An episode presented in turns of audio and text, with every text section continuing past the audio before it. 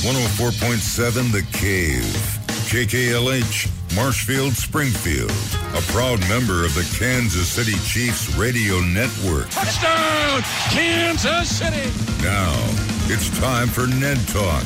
It is a gorgeous Sunday afternoon. Perfect day to spend some time talking about sports and whatever else we can come up with. I'm Joe Weston, joined as always by Ned Reynolds for Ned Talk. Ned, how are you Well, you're absolutely right, too. It is a beautiful Sunday. Sun is out. It's nice and warm, and we're talking baseball. What more could you yeah, know? yeah, exactly. John Oliver across from me. John, how are you? I'm doing well. We got a little bit of a reprise or reprieve from the uh, 10 straight days of rain, I think we're headed for. So, Yeah, nice warm weather out there, and it, it'll probably be muggy by the time uh, all this passes Oh, away. yeah. Ned doesn't care though. Perfectly all right. perfectly all All Me too. Ned. Me too. Josh Roberts with us. Josh, how are you? I'm doing all right. I'm I'm also enjoying how beautiful it is outside. I'm going to try to get outside some today. We'll see. Like that sweat in your undercarriage? You like all oh, yeah. that? yeah, I love it. Let's start out with something that we were were covering last week as it happened. Albert Pujols was released by the Angels. Of course, huge story for all of us Cardinals people.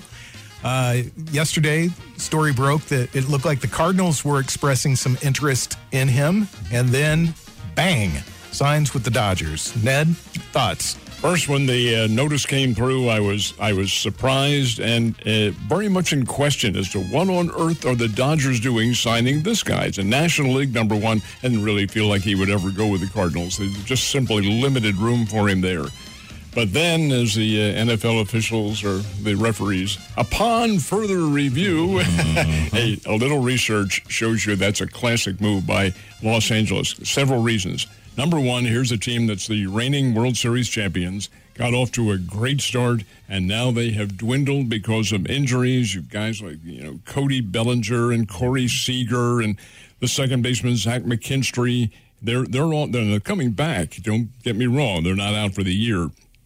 Mookie Betts has been playing with a bad back, so their power structure has been greatly diminished. The big one is Max Muncy is the first baseman on this team. He's an all-star, really good player. His backup is a guy named Edwin Rios, who played down here in the Texas League about, I'm going to say, three or four years ago with the Tulsa Drillers. And I think, if I remember correctly, he set a one month record for home runs down here. The guy's a mm-hmm. big time power hitter.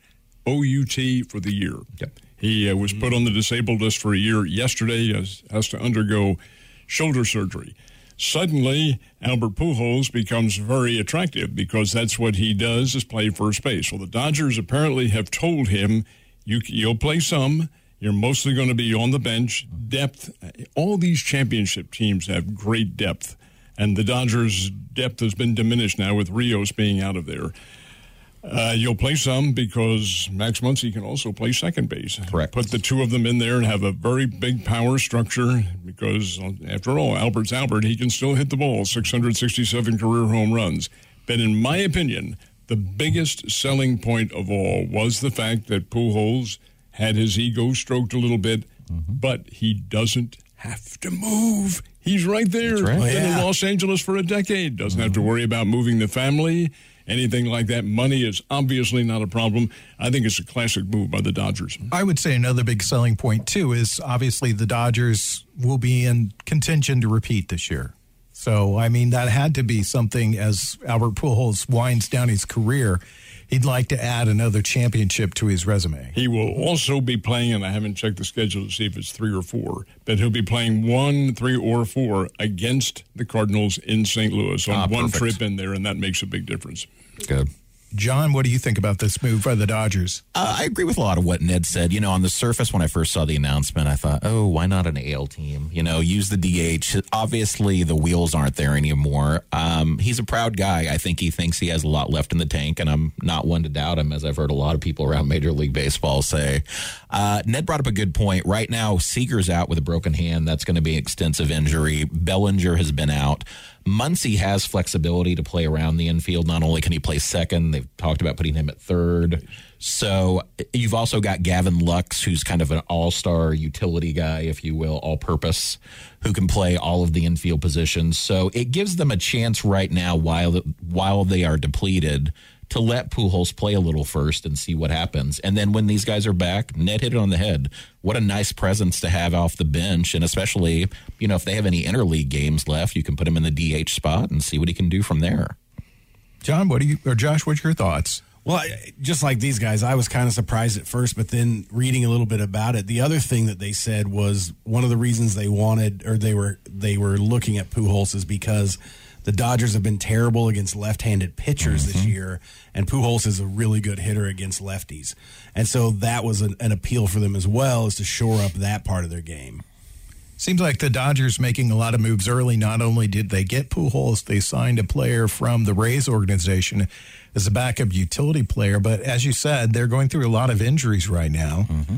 which is uh, something over 162 game season that teams have to deal with. And something I wanted to talk to you about, Ned, last week was the um, one of the analytics that's going through baseball right now and has hit my team, the Yankees, is this analytic about days off.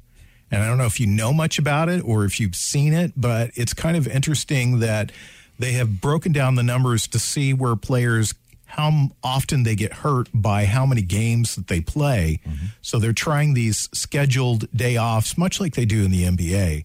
And it kind of flies in the face of uh, traditional baseball. Do you know? Have you seen much about this? No, I haven't, but I do understand where they're coming from. With a 154 game schedule the way it used to be, you had built in days off. With mm-hmm. a 162, even though the schedule and, and season is a little bit longer, early April until early October, you still have a limited number of days off. That midsummer vacation, which the All Star game presents, is fine.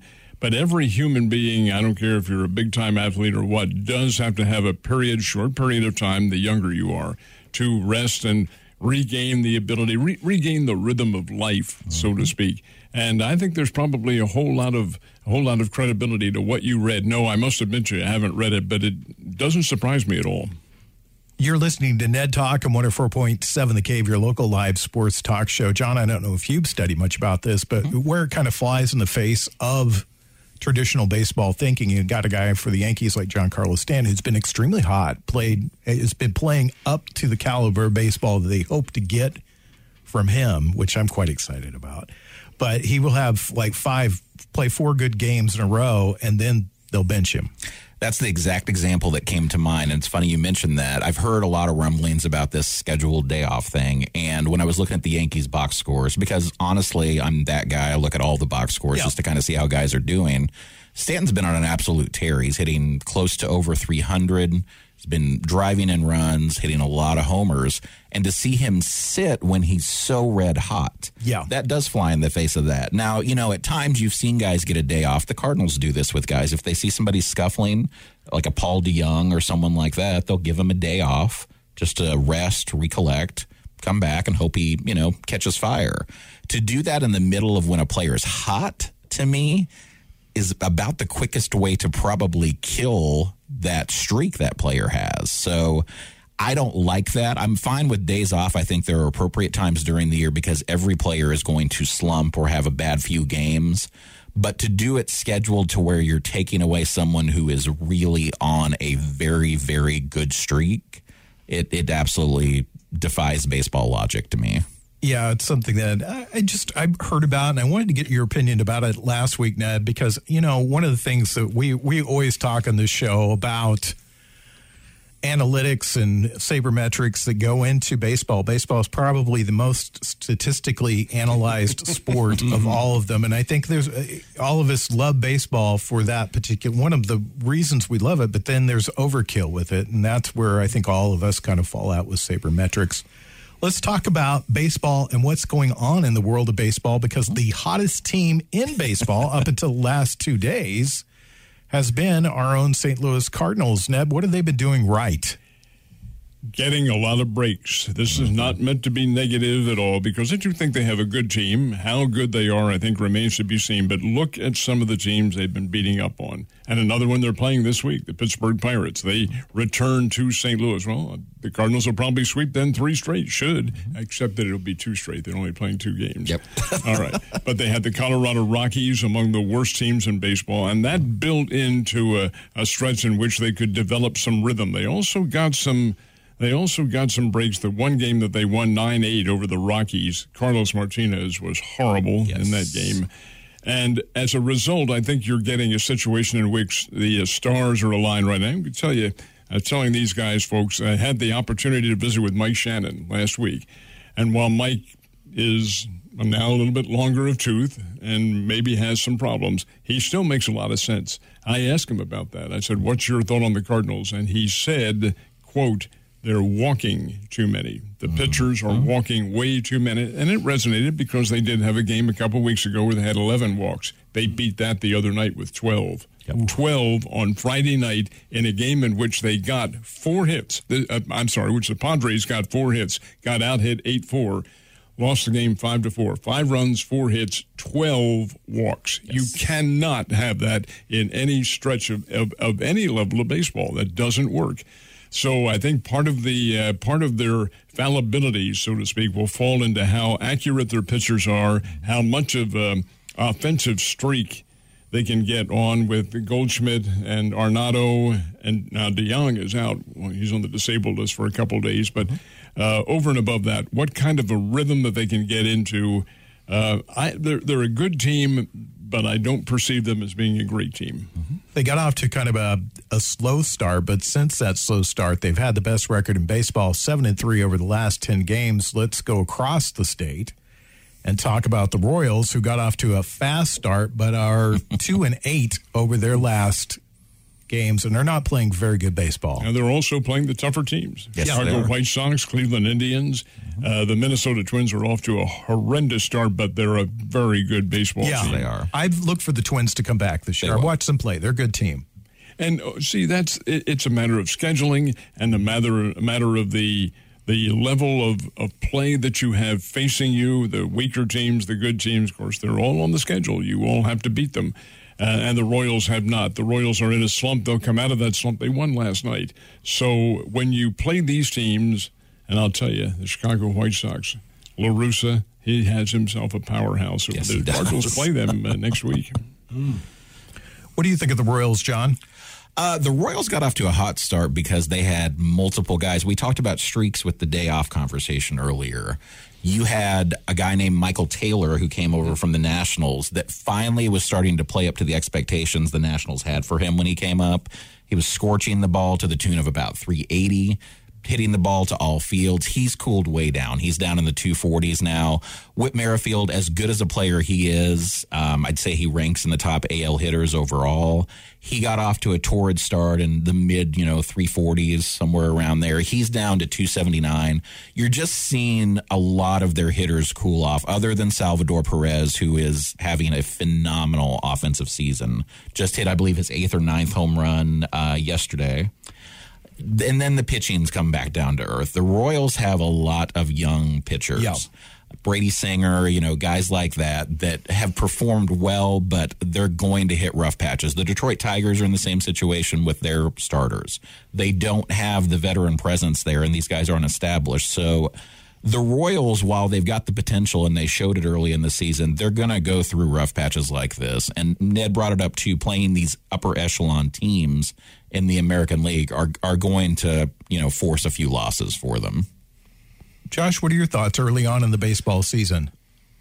I, you know, it's it's interesting. It's it seems to me like there's a lot of parity right now. You're seeing teams that have a they'll have a good run of ten games and then they'll have a bad run of ten games. Uh, I feel like what we talked about before about players uh, swinging for the fences is still part of the issue there. Uh, I also think going back kind of to what we were talking about earlier. Uh, it's easy. Baseball is overanalyzed, and baseball is over statistized. They they try to put too many statistics on it. Baseball, more than any other professional sport, is about half sorcery and half science. yes, and so because think about, I mean, we talked about that a couple weeks ago too about all the superstition and and uh, all of that stuff that really does the psychology of baseball. No other sport has that, in my opinion. And so I think that's part of the problem is when you when you over when you the sabermetrics and all the analytics and everything try to turn baseball into a widget and you can't because it's magic. We're going to talk about that a little bit later on the show, Sports Superstition. That'll be our roundtable discussion. But we're continuing to talk about baseball right now. The hottest team, or the, I won't say they're the hottest, but they have the best record in baseball, the Boston Red Sox. And, mm-hmm. and Ned, you and I talked about this last week or a couple of weeks ago that when I saw the lineup for the Red Sox, I was like, who? Who's that? Who's? I've never heard of any of these guys. They're doing it kind of quietly this year. Uh, they are coming They don't on. have a lot of big name players. got off to uh, a really slow start at the very very beginning of the season but but Boston's a good team and Yeah. a good organization they can come on they can make a lot of noise the problem for them is they're in the same division with the Yankees and the Tampa Bay Rays and that's going to create a bit of difficulty for them but the fact is that if they can continue to play well uh, they can they can certainly be a championship contender down the stretch. The uh, the team that puzzles me if they can ever find a home is Toronto. Uh, Toronto has some weapons on their team, but those poor guys. Some of their games are in Dunedin, Florida. The others are in Buffalo, Yeah. New York. Yeah. And they're call playing the- well. They're playing Oh, the- fantastic. they are playing well. They're a good That's- baseball that- team. Just it. Yes. Although the uh, Phillies took care of them the other night. That's right. They did. They absolutely did. Yeah, I'm, I'm sitting here going through the records, John, and n- nothing stands out to me. I mean, the, the teams that are at the top are pretty bunched together with very similar records 23 wins, about 16 losses. The only one that's really kind of unusual is the Mets because they played about seven fewer games than the teams, the rest of the teams in the division. And the other part of it is when you look at the teams that are at the bottom, it's really not that there's nobody you go well i think the team that shocks me the most is the twins at mm-hmm. 13 and 24 because I, i've watched them play. That's a good team The reason the uh, Mets have the lesser games is that right at the very start of the season they played the Washington Nationals, and those games were coveted, if you can make a, a, a verb out of it. Yes. Coveted out. They'll make them up. It'll all equal yeah out. but what are you i mean what are your thoughts i mean we've talked about the parity in baseball anything you're seeing that's Uh, there's a couple of things that are contributing this to me. Number one, you've got to remember they didn't get in a full season last year. These guys, it was a lot more strenuous offseason to get back up to speed. And I don't think a lot of guys are back up to speed. One of the things you can see, you know, you mentioned the records, and I feel like part of that lends to the parity. The concerning part is to me, you see a lot of guys that are still in the starting lineup, and this is on every single team that are batting 170 at this point we are almost just about a third into the season. Normally, you would see those guys either benched, demoted, but with the lack of options for, you know, the the off-site, if you will, minor league baseball's finally coming back in and just started. You're seeing a lot of very terrible sub 50 points Mendoza line you know, box scores for these guys. And to me, that's concerning because, you know, we mentioned about how, you know, everybody's concerned with exit velocity and launch ang- angles. I think that's contributing to it as well. And I'm hoping that once hitters kind of hit their groove overall this year, you'll start to see those averages creep up and you'll see some of the perennial guys that do well start to kind of even out. You know, John, uh, what you talked about with the uh, algorithms and so forth and so on is contributing to some bad psychology. Yes, it These is. people are taking a bad approach to the game. Coaches are not able to correct that. I'll tell you one who surprises the daylights out of me. He was a cover boy even before baseball started. Francisco Lindor of the Yes. New York Mets. He's off to a horrible start, Yep. and he's a kid. Well, part of it is the going for the long ball and things like that. And Mm-hmm. of course, we've we've discussed at length uh, our friend Mr. Carpenter up with the uh, St. Louis Cardinals, who is who is as we approach today's game, I think one twelve somewhere around there, one one two, and He does have an ERA of zero, though, Ned. So he does have that. I'm surprised. Uh, uh, there's about 23 guys hitting over 500, hitting over four 300 this year. Sorry if I can spit that out. And uh, the guy that's leading all of baseball right now is a catcher with the Chicago White Sox. That's right. You remember Mercedes? Is that how you say it? Mercedes, Jermaine Mercedes, Mercedes. yeah. Jermaine Mercedes. He's a 28 year old guy that came out of Mexico. I had no expectations for this guy. When I looked at the preseason rosters, I said, "Who?" He has been consistently unbelievable to this point. Yeah, but keep in mind, one of the reasons is they don't know how to pitch to him. Right. He's, he's a newcomer into the American League. Uh, La Russa is probably saying, Keep doing it, son. Keep doing it and all that. He'll he'll cool off. They'll catch up. Xander Bogaerts is having a good season at shortstop for the Red Sox. Part of the reason why for their success, along with JD Martinez, they're both having outstanding years. Yes, Three fifty four and three forty five. Mike Trout always 336 is up there. Are I, let me ask all you guys this before we go into the commercial breaks. Are you tired? I'm personally tired of hearing of Ota- uh, Ohtani, the the pitcher player. I mean, I don't. Th- That seems to be a, a really propped up guy. What's your thoughts on all that? no no no no! He is the real deal. Uh, he, for one thing, he's big. He's a tall, angular guy who can pitch. He now can he pitch on a regular basis in the major leagues and still play?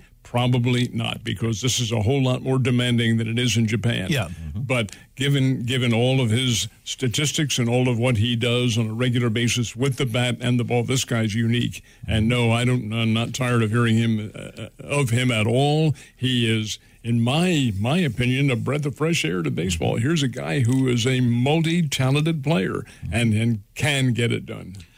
Yeah, as far as Ohtani's concerned, Joe, I can see where you're coming from, but I've kind of watched his career trajectory up to this point, and he came on like a house of fire his rookie year. Then he got hurt and literally was dismissed as a flop. He's finally healthy. The guy can play hit. He is going to be a phenomenal big league hitter in his career. Ned mentioned the pitching is suspect. I don't think he can keep it up. He has special outings, but I think that's more of kind of a Swiss Army knife right now for the Angels. I think eventually he'll be a full time outfielder and he will have a very good offensive career in the major leagues. I th- I think there's a health issue there. Really, I do. I Yeah. think you're going to see more of it, and it, and bigger guys have that health issue. I mean, you're seeing it with the Yankees with Judge and Aaron uh, Stan, Yeah. but they're both having a good year. I was uh, continuing to stroll down at the scroll down the guys that were below 300 batting averages, but there's some good averages in there too. I just like to see a little more of that. I'd like to see a little more 300 hitting in Major League Baseball. When we come back, we'll discuss what is going on in the world of the Missouri State Bears because they got a uh, rather significant move, and we'll talk to Ned about what he thinks about college transfers. It's all coming up next on Ned Talk.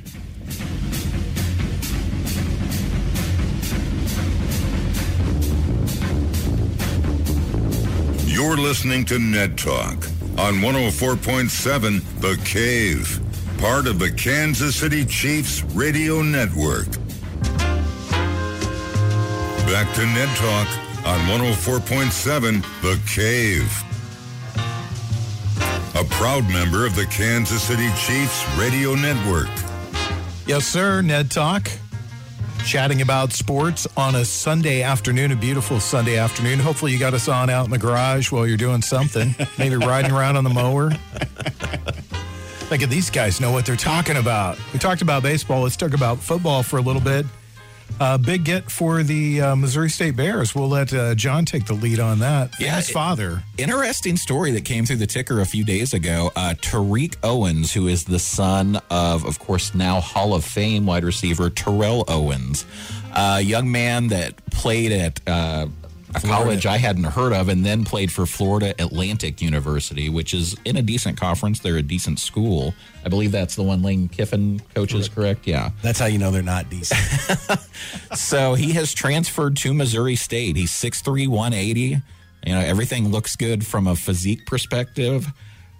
It, it'll be interesting to see how they utilize him. And, uh, you know, he's either going to be a big weapon or he'll, uh, you know, he'll probably eat most of the team buffet. We'll see what happens.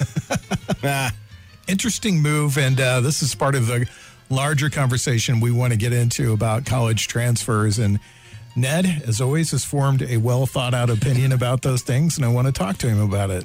Many of them are good. There's no question about that, and many of them are done for legitimate reasons. But there are also far more that are done for reasons that have to be looked at with a shade of skepticism.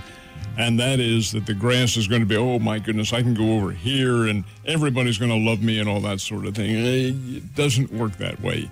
And I'm afraid a lot of these kids are, are thinking from the Pollyanna standpoint that everything is going to be just great and you're going to be an All America at the new locale. I don't know the Owens kid. You saw, saw his father play, of course, forever and ever.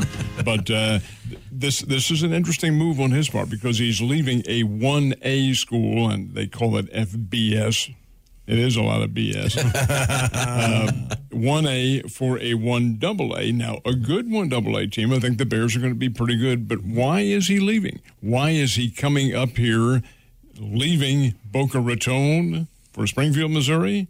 Springfield, Missouri in November and October, well, November, October, November, December in the winter ain't Boca Raton, folks. but but I just have some skepticism about all these kids who are suddenly leaving, going into the the portal transfer or transfer portal, I guess is what it's called, and making themselves available. I just do not have a lot of confidence in some of the kids who are going elsewhere. Do you think a lot of it is because they they feel like they're not getting the playing time they want, and so that's that grass is greener on the other side mentality? Like, here's a school who says, "Hey, you're going to get more playing time if you transfer to us." And then my question is, how much interaction do these schools get to have with these players to convince them to transfer? Is that Number two, the answer is limited. Number one, why are they? Because they're spoiled little blankety blanks who've never had their blankety blank kicked. Yep. Well, And- for you know, like for Jalen Hurts, it made sense for him to transfer to Oklahoma because Oh, that's- once that's once story. Tua came on, Jalen knew that he wasn't going to be the starter at Alabama, and he was still a really good quarterback. But I kind of agree with you. I think a lot of it is uh, they they get their feelings hurt that they don't catch enough passes or don't get enough carries or whatever, and so they see another opportunity where they feel like they're going to get more playing time. How long has this transfer portal been in place? It's, this is only the second year for Okay. it, and it's going to be on a limited basis because it hasn't been totally okayed yet. It, it is for this year. Uh, it's fine this year. And keep in mind the transfer portal. When you transfer to a school, you can do so without having to sit out. That is for one year. Right. If you do it again, you're sitting you're behind on the bench, and eventually you're going to uh, use up your eligibility. I, I just I'm not I just have a lot of skepticism about the whole thing. Yeah. He played at uh, Contra Costa College. That's the college. I'm having to think, Joe, that that's a JUCO. Yeah, seven games, 15 catches as a freshman. In his debut, he caught three passes for 90 yards and had a touchdown in each of his last two games. But we know, too, that just because your father or mother or, you know, somebody you related to was a professional athlete doesn't always translate. I mean, you can look at Michael Jordan's sons, neither one of them, uh, you know, they played a little bit of college basketball. Pete Rose Jr. Pete Rose, Jr. and and and and that's not knocking those. That's not knocking those individuals because it it's to be at a certain level of athletics, it takes a certain type of mindset to get there. And oftentimes you find that the children of athletes they don't have that same hunger, they don't have that same drive. Mm-hmm. Case in point, Joe, there are many champions, many champion athletes whose offspring have not even chosen to be in athletics. That's I'll absolutely give you a classic example of one. Joe Louis, the great heavyweight mm-hmm. champion, his real, real name was Joe Louis Barrow, and they shortened it to Joe Louis. His son, who is still living, is a most accomplished attorney Yes. and uh, a, a representative or an agent, so to speak, for some athletes. But the fact is that he never pursued athletics at all. It didn't hit him in the same desire. Just because you come from that bloodline does not necessarily mean you're going to be a star. And you find too a lot of athletes don't want their children to go down that route because they just don't want to put them through the same things that they had to go through to get to the level that they want to go to. But it it it's a nice get for the Missouri State Bears because this is a guy who uh, you know it doesn't appear that he's a a top blue chip prospect as they refer to in in athletics, but still because of his father he has a name and he's coming to Missouri State, and he probably would not have even been on the board for Missouri State over the last three or four years until we Coach Petrino comes here and right. and the and the team makes some noise. Well, there's no question that Coach Petrino's presence has indeed improved the whole scope of things uh, for Missouri State. And case in points, they're five and one comeback again. Yep. They didn't play the toughest of teams, but they were there. And you can't deny that. I think this fall schedule that the Bears play under Coach Petrino is really going to be interesting to see how much they've really turned it around because they'll play the full 11 game schedule and then hopefully more after that. But the full 11 game schedule and then see what happens. Incidentally, why I think about it, where are we here? Twelve thirty. Coming up in just a short time is the FCS National Championship game. Mm. And send, again, a Missouri Valley Conference team, South Dakota State, who the Bears did not play this year, against Sam Houston State. That'll be a very, very good football game. Where can people watch that game? I don't. I think it's on, if I'm not mistaken, ABC. I think Oh, they really? have it on national Wow, television. Really? Yeah. Mhm. It's it's weird to talk this late in May Yeah. about football. Football. Yeah. And hopefully it'll never happen again. Right. well, unless we're talking about some startup football league. I like them. I love talking about startup football. I love startup football leagues. Joe, you're they're my all about the startup Oh, I love them. I think they're great. I love one those startup double A leagues. for this year had a level of credibility because we knew it was Yeah. going to happen and because of a pandemic.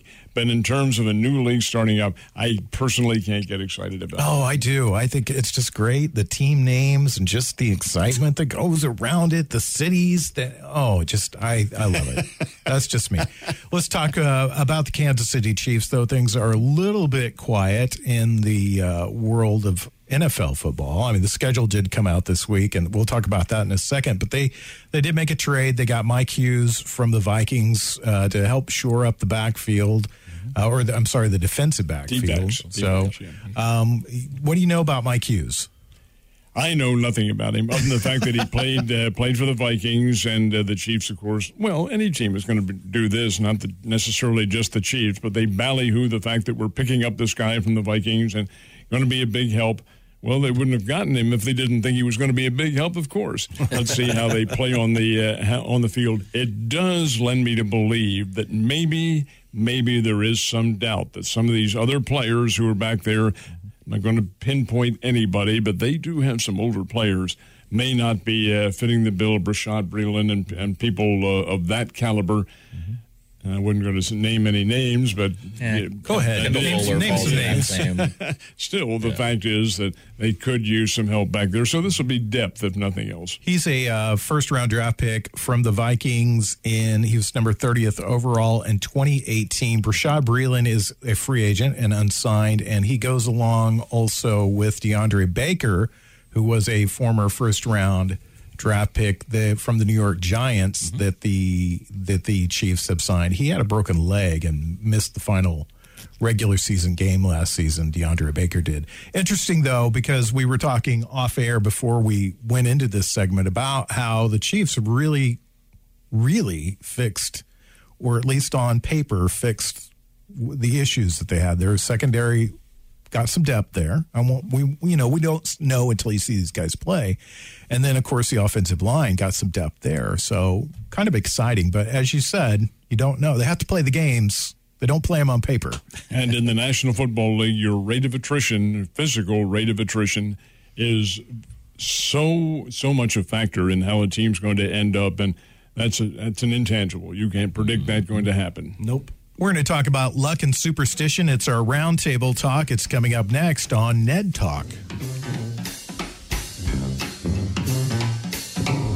You're listening to Ned Talk on 104.7 The Cave, part of the Kansas City Chiefs Radio Network. Back to Ned Talk on 104.7 The Cave, a proud member of the Kansas City Chiefs Radio Network. We try to dedic- dedicate this portion of the show to sort of a roundtable discussion, something that may be on topic or off topic. And today it's superstition because we've talked a lot over the last couple of weeks about superstition. And I was curious, Ned, before you went on, did you eat chicken every night? Well, I eat chicken often, but it has nothing to do with superstition. You're not a Wade Boggs guy. You didn't sit and No, eat chicken every night before you went on the no, air just zero. just for luck. Did you did you have anything superstitious you did before you went on air? When I was a kid, yes. Uh, and listen, now keep in mind, we didn't watch baseball games back then. We listened to them. That was the that was the only way you covered uh, the Phillies or the Philadelphia A's back when I was a kid growing up. The Phillies, and I was an avowed Phillies fan. They had this little litany that they'd go through in the seventh inning. All right, seventh inning, gang. Stand up, tug on your cap, rub your noses, cross your fingers, and grab a good old bottle of Budweiser beer. Anyway, well, that part of it had to be left out. But standing up and rubbing your oh, did uh-huh. all that all the time, and it never worked. what about you, John? Were you were superstitious at all when you played? huge, Yeah. And I, you know, still to this day, I have certain super. Anybody that's played sports that I know, you know, you had like your lucky socks if you had a good game, that sort of thing. Um, one thing I'll share, baseball related, the best superstition story I've ever heard is Mookie Wilson, who was, of course, a uh, a Mets, you know, pretty Pond- good Mets pond player. scum, yeah, yeah. pond scum, if you will. they had an article and they asked different players, you know, what do you do to get out of a slump? And he said, well. I just think to myself that I believe in dinosaurs because if I believe in them, then maybe they'll believe in me. That was his answer. That's his quote. That is awesome. if I believe in them, then maybe, and I get out of a slump that way. Mookie, Oh where my, are you, man? that's We great. need you. That's just a great philosophy to live your life by. Just remember that when you get up in the morning and the day is not going so well, believe in dinosaurs because Mm-hmm. maybe they'll believe in you. They believe in That's right. What about you, Josh? Josh? Well, I, I was never good enough at baseball to develop any Did, kind of you have any superstitions. football I, superstitions? yeah. I had my like my favorite pair of shoes that I would wear Mm-hmm. up to you know the locker room before every game, and I'm sure I had a pair of socks that just reeked because I wore them all the time. Was there uh, because you guys played at Glendale? Was there anything at Glendale that like everybody did? You know, you'll see Oh, yeah. these football games where they touch the Yes, sign or they touch. Oh, a- At yeah. Glendale, there's a plaque coming out of the locker room that says "Play like champions" today, and everybody would slap that as you go out on the field. Baseball's huge with Didn't say superstitions. everybody. everybody. Everybody. You better be out there running. Uh, it didn't say that. No, No, it didn't. Uh, There is a very famous story from the 1951 New York Giants when they came from 13 and a half games down in August and overhauled the Dodgers and forced them into a playoff. So during that during that streak, they won I, I think it was 17 or 18 straight games.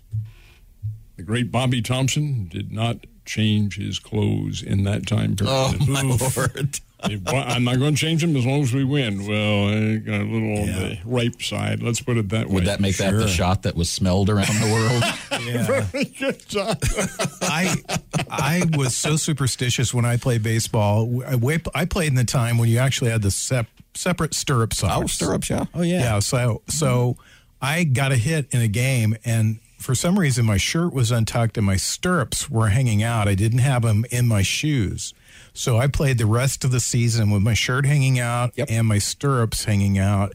And drove my parents absolutely crazy because I was the sloppiest looking kid on the baseball field because of that. What was your average that year, though? I hit 400 that year. Nice. See? Yeah. It worked. Superstitions have always permeated sports, and you know, the best example I can think of in in pop culture is if you watch the movie The Natural. You know, the bat. You know yeah. That that Robert Redford has. I mean, everybody remembers that moment, and you know, the bat breaks. Oh no, what does he do? You know, and in recent memory, Tiger Woods with the red victory shirts. You know, I mean, there's there's always superstition. I think in almost every sport. Most wacko of all, Mark the Bird Fidrych. Oh, yeah. This guy was utterly wacko. Getting down on his knees, dusting off the rubber with his hand, and then uh, going over and kissing the baseline and all sorts of foolishness. Of course, part of it was a show because the guy's uh, Oh, a little yeah. bit off center. But uh, these were all superstitions that he went through. A lot of them, and you'll see this mostly with pitchers, when they leave, they will will not touch that baseline. Absolutely. Jump I would. I was one of my superstitions. I jumped superstitions. over it. Yeah, I would. No. Uh, Sparky Anderson Never. was the first guy I saw do that, and he was like, you know, why we don't, you know, you, you don't want to break the do- line. Yep. You know, Mark Fidrych, really interesting guy because there's guys that come along in in I think every sport that electrify it for maybe just a moment, Mm-hmm. and he was one of those guys. I mean, when he pitched, everybody stopped and watched him. Mm-hmm. You know the antics, but also in that first season that he pitched, he was electric. Yes, he was. just a phenomenal pitcher, and then such a sad end to his life too because he he was a farmer, and then his tractor fell on top of him, and there was nobody around to be able to get to him. So I mean, he he basically knew he was going to pass That's away. exactly what happened. He was working on it underneath. It slipped off the jack. I think is Yeah. what it was. Exactly what happened. And uh, he could not. Uh, I think they got him out alive, but he was far too damaged to to uh, live. Who was the guy? I'm trying to think of the guy that pitched for the Dodgers from uh, one of the first Japanese players. No, it's not um, not Japanese, but he came over from Mexico.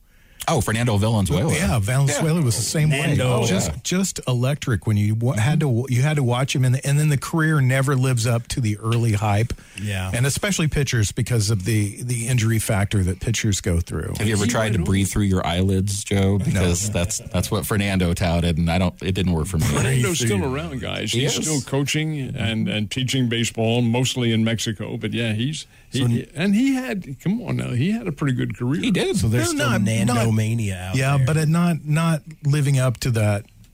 You know the electric moments early on in the career. Another guy I think of is Louis Tiant. Oh, when he would turn and look Turn at and- second base, and then throw a pitch. That was his style more Yeah. than more than it was uh, A show, As yeah. far as superstition's concerned, I can't. Oh gosh, you guys are going to help me out. The Cardinals' second baseman, who every blasted pitch when he was at bat, every pitch, step out and tighten his gloves and all that. Uh, oh, oh, I remember Garciaparra doing that. yeah, no more Oh, Garcia no more Parra was that was too. Oh, late. Skip Schumaker. Schumaker. Yes, Skip he had a whole routine. Lord Yep. Almighty! You talk about a delay Mm-hmm. and long games. I mean, every pitch, and he's out and tightens them up and so forth and so on. I think Nomar was the worst with that though. It was annoying because he'd step out of the box and he's messing with his gloves all the time. And Baseball's the the sport that's filled with with the most of those. I mean, uh, I think uh, it was it. Um, oh, wait, he coaches the Knicks now. Uh, had that thing that he would uh, wipe his forehead. That was a symbol to his kids. Oh Um, yes. what's his Um, name? Jeff. Um, Van Gundy, I believe. or no, not Van Gundy. It's he played for the Phoenix Suns.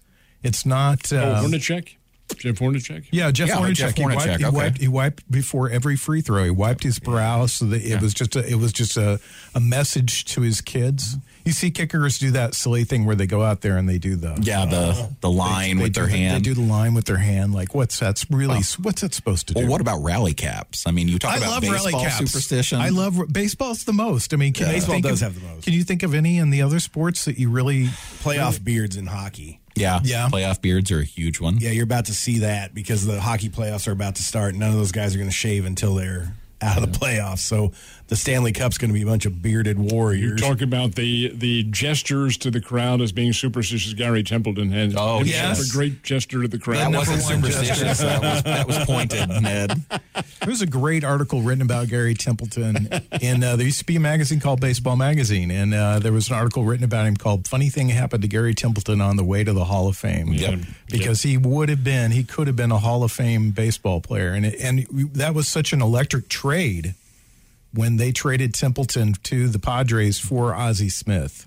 Can I plug a book real quick since Sure, we're go on this ahead, yeah. Uh, I don't have any interest in this, obviously, so this isn't a, a pay situation. But there is a book out there, if you're a baseball fan, called The Wax Pack. And if you have a chance to pick it up and read it, I would highly recommend it if you were a baseball fan in the late 70s or early 80s. It's a gentleman that grew up a baseball fan, you know, was obsessed with it, much like you and I, Ned and Joe. He, uh, he started collecting cards in 1986. And so later on, he became a journalist. And so he bought a pack of 1986 Topps cards. There were 15 cards in the pack. And his mission was whoever the 15 guys were he got out of the pack, he would go find them, interview them, and talk to them about their time in baseball. Wow. Templeton came out of that pack. Vince Coleman came out of that pack. Uh-huh. Carlton Fisk. Uh, Steve uh, Steve Yeager was Oh. in that pack. Just a litany of guys, and it's amazing the stories he has because he just did it all by car, rode around the country, took a summer and did it, and it's fascinating the facts he got to come out of these former players. Gary Templeton. Only here on Ned Talk do you hear a name like Gary Templeton come up. We'll wrap up the show in just a minute. Ned Talk on 104.7 The Cave. Back to Ned Talk on 104.7 The Cave. A proud member of the Kansas City Chiefs radio network.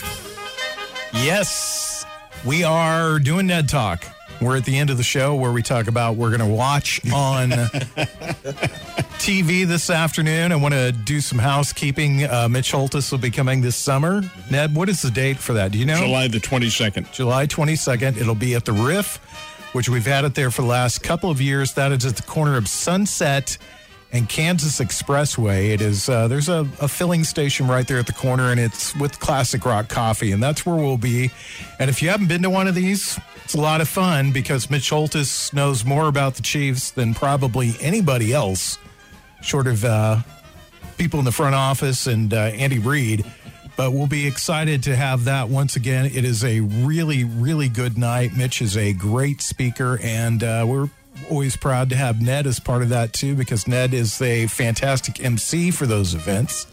And uh, they have great camaraderie and answer some questions and tell us about what's going on in the world of the Kansas City Chiefs. And tickets for that are available, I believe, right now. Are they on sale? I think now? they probably are going on sale, but don't don't hold me to that. I will like tell you the though, as opposed to a speech, uh, what we do is interview Mitch. Yeah. And I, I'm telling you guys, Art Haynes and I do the interview. We, he doesn't know ahead of time what we're going to ask. There is nothing that he cannot answer in, in terms of Kansas City, and they're all free flowing answers. There are no ums and uh, hems and haws and so forth and so on. He is a very good interviewee. Yes, he is. So we can't wait for that to happen. Also, want to remind you that the home for the Spring, well, St. Louis Cardinals, sorry, St. Louis Cardinals is on our sister station, 105.1 The Bull. So you can listen to the games there if you like. And I wanted to bring up one more superstition. When I'm watching the games, I will wear my Yankee jersey and I will touch the NY. Oh, and I will touch my hat and I will say, do something good, do something good. Hey, that's great. That's my superstition. It generally doesn't work anymore, but doesn't work. So, Believe Ned, in the magic. What are you going to in the watch this afternoon? Well, uh, if I if I do watch, it'll probably be the uh, FCS championship game, the one AA championship game. Uh, the I on my home system that I have, I don't see the Cardinals. They're not they're not listed. That gives you an idea of what kind of a system I have. It's a streaming Same system, one as me. Right. And uh, so I can't see them except tonight. And to the Sunday night game is on. That is part of my system. So I'll watch probably a little bit of the Cardinals and the Padres tonight, and hopefully the Redbirds will have a less margin than thirteen to three that they lost by last night. Gracious. John, what about you? What are you? What's on your schedule for the evening for well, the day? like Ned, I'll be uh, I'll be watching the Cardinals tonight. I'll hope for I. The game was free on Fox Sports One last night, and I turned off a free game. Ned, I couldn't handle it anymore.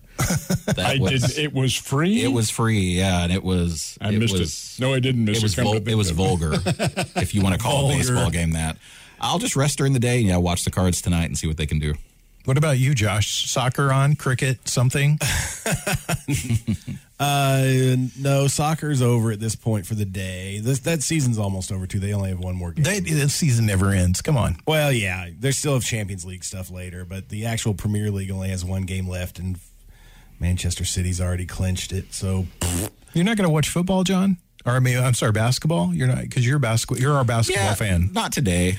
Yeah, I, I watch it. I get excited some days and watch it. Right now, there's a lot on the line for these teams today. Uh, well, the last play-in game the regular. I'm suffering from Laker Lakers burnout might about the not six make in seeds. the so- playoffs. Are there are there any other teams? Ugh, than not that I know Boy, of. that's all the media ever talks about. The Hey. Lakers Right. this and the Lakers that. That's the way it is. Steph Curry's had an amazing end of the season. oh my You're god, right. Just amazing. Joe, while I think about it, there is no show next week. Is that right? Yeah, no show next week. We were uh, taking the week off because our our namesake Ned Reynolds will be doing the Springfield Cardinals game, and by the way, Hope we does a have a fantastic job. He and Scott Bales do Yes, a they do. phenomenal job with those games. So- Thank you. That's very nice. We enjoy doing them, and I hope when we go on next week, they will have more than one win. yes. Yes, hopefully. So, and I'm sorry I interrupted Josh. And oh no, you you're were- fine. I, I I may check out the the uh, division. FCS to Yeah, the FCS. one double. That'd be that'd be a good football game to watch. You know, I'm just having fun watching baseball. Period. Yeah. I turn on games in the. I have a TV in my office at work, which uh, may have been a bit- huge mistake on the owner's parts. But I, uh, I, I turn it on and I watch. I just whoever I watch, and I, I find that I'm really enjoying it more than I have um, for a lot of years. John knows this. I coach baseball, and man, that uh, that'll suck the baseball out of you pretty quickly. it's coaching it with the kids. You're you kind of get over it pretty fast. Well, Ned, have a good game next week, and uh, we will be watching and listening to you. in two weeks. In two, well, I'm telling you, next week you have a game. A No, no, our next show will be in two weeks, though. yes, our next show will be in two weeks, but I'm talking about next week when you do the game. Thank you. We will be watching. Right. so until then, we will see you guys. I want to say thanks to Mike the intern, Corbin Campbell, Scott Meyer, and everybody else who brings you this fantastic show. If you're just tuning in and thinking, gosh, I'm missing it, well, you can download it as a podcast through our website, wherever you get your podcast at, or you can listen to it on the Cave app. It's Ned Talk. We'll see you guys in two weeks.